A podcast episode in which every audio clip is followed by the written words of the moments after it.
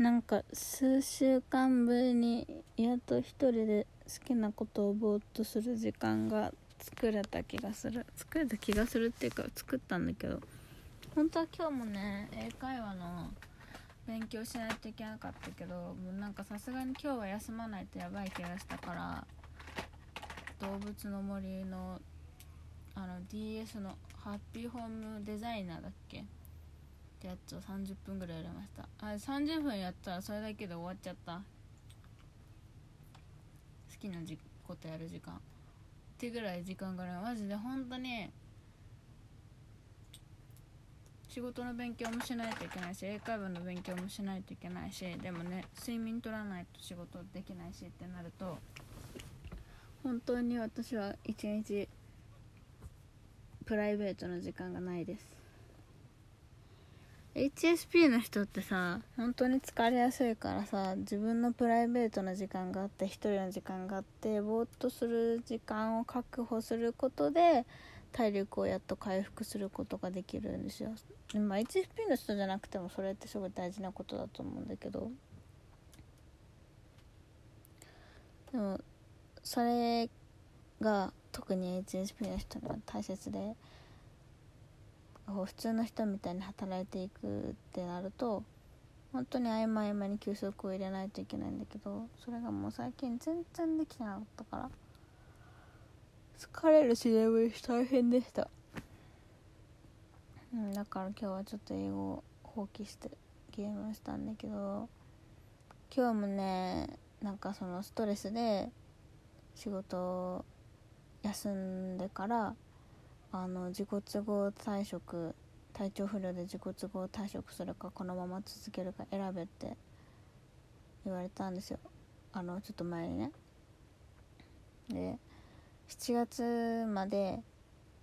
7月末まで一度も休まずに出勤できたらあの自己都合退職さしなくていいらしいんですよ。いやもう私7月末で辞める気満々なんですけどもだって別になんかその普通健康に働けだとしてもさ、まあ、全然健康じゃないし今日も1兆円でお腹痛すぎてやばかったし何回もトイレ行ったんだけどさなんか働きだとしてもそんなこと言ってくる人と働いていくのやばすぎるしどう考えても頭おかしいしまずプライベートの時間取れなさすぎるし今。だからまあやめようとは思うんですけど今日朝出勤したらもう会うたびに院長が「体調どう？体調どう?」って心配してくれてはいるんだろうけどお前のせいで体調悪いんじゃってね本人分かってないんだろうけど思うからうるせえなって思ってんだけどさ。うるせえなって思えるようになっただけ成長マジで。本当今までただ怖くて怯えるだけだったから。でその時になんか別に体調100%よくないじゃんどう考えても胃腸炎なんだからさ。だからまああの100%ではないですねみたいな感じで言ったら気持ちだから気持ち気持ちが前向きだったら絶対良くなるからって言うんですよ。いやそれができないから HSP なんだよね。いや、うん、HSP っていうか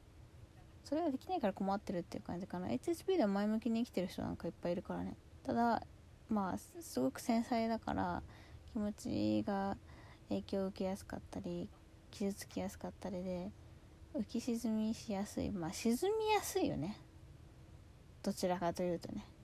沈み要素の方が強いかな HSP の人。うん。だからあやっぱりこの人は弱い人の気持ちって何もわからないんだなって思いました。HSP が弱いって言うとそうじゃない人だってそれを強みにできてる人だっているんだろうけど現状私は HSP がかなり困った方に作用してしまってるのでああそういう風にしか言えない人なんだなって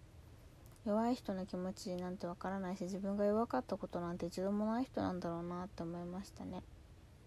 だからなんか前々から思ってるんですけど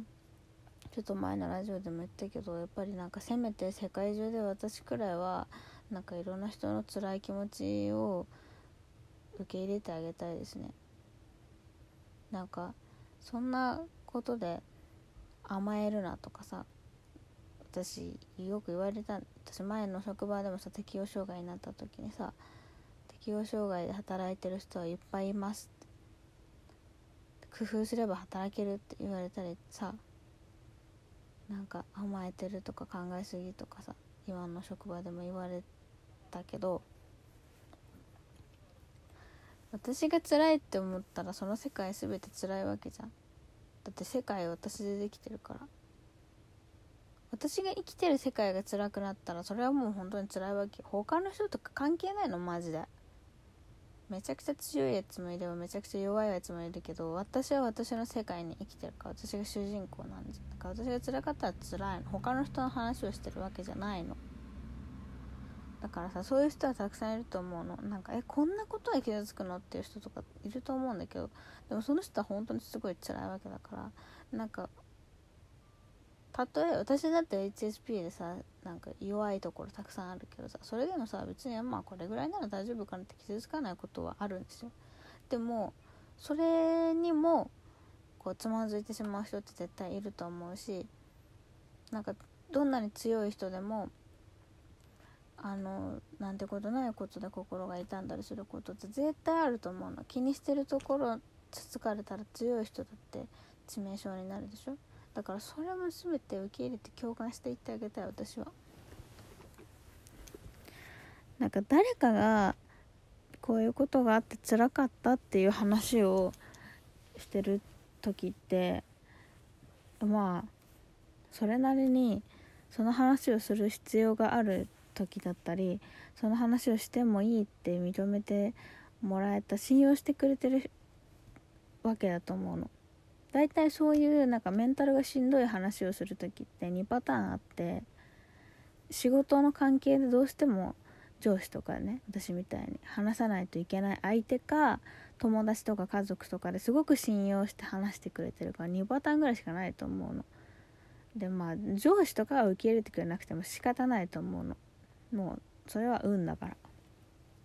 だけどなんか信用して話してくれた人のことぐらいは受け入れてあげたいよねなんか「へえこんなことで?」ってそりゃ思うことだってあると思うけどでもそっか辛かったねって受け入れてあげることがすごい大事だから。それが一番効く薬なんだよその人にとって。私はわかる。本当に。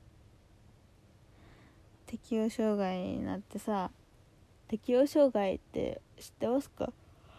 これすっごい。すっごい眠いの。適応障害ってあの嫌なことがあると体調が悪くなっちゃったり抑うつみたいな症状が出てきたりするけどそれがない時は比較的元気に過ごせる。っていうのが大きな特徴だから例えば土日は元気に遊べるんですよ。例えばあと休職したりとかするとね旅行とか全然行けるし通にゲームもできるんだけどあのいざ仕事に行こうとするとすごく気持ち悪くなっちゃったり体調が悪くなって人によっては熱が出ちゃったりして職場に行けないってなっちゃうからだから「えお前休みの日はやす遊んでたのになんで職場に来れないの?」ってなる病気なのだからすごく理解されにくいんですよ HSP も病気じゃないから理解されにくいしなんかまだまだ研究が進んでなくて本もたくさん出てるんだけどメンタルヘルスの先生だって病気じゃないから知らないっていう人も多いんですよ。だからなかなか理解されない。ところで、まあ、そうじゃなくてももっと私が知らない何かで辛い思いをしてる人とかもいると思うしなんかせめて私ぐらいはねなんかマイノリティでしんどい思いをしてる人のことを受け入れてあげたいなって思うんですよ。そうだからねもしこれ聞いてる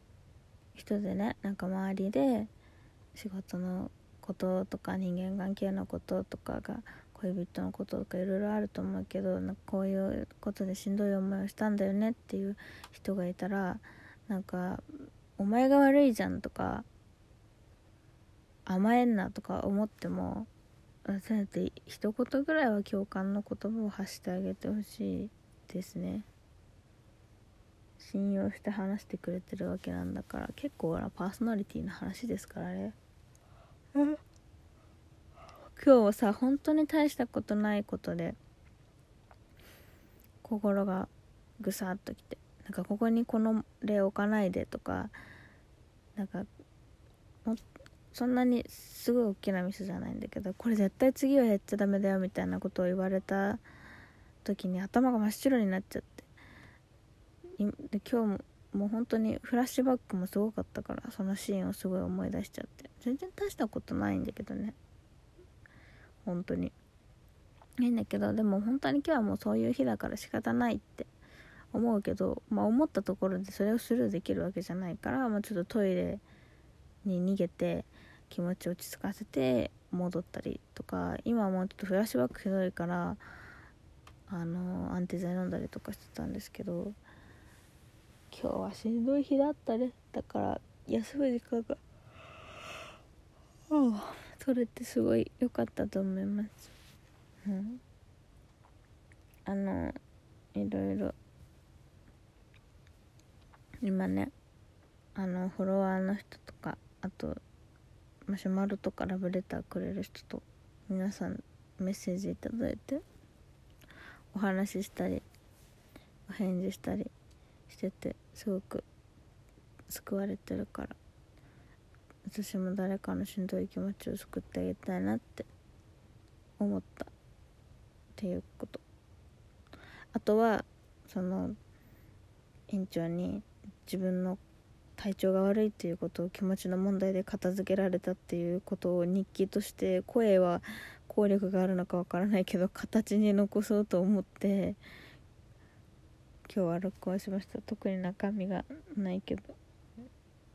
寝たいと思います。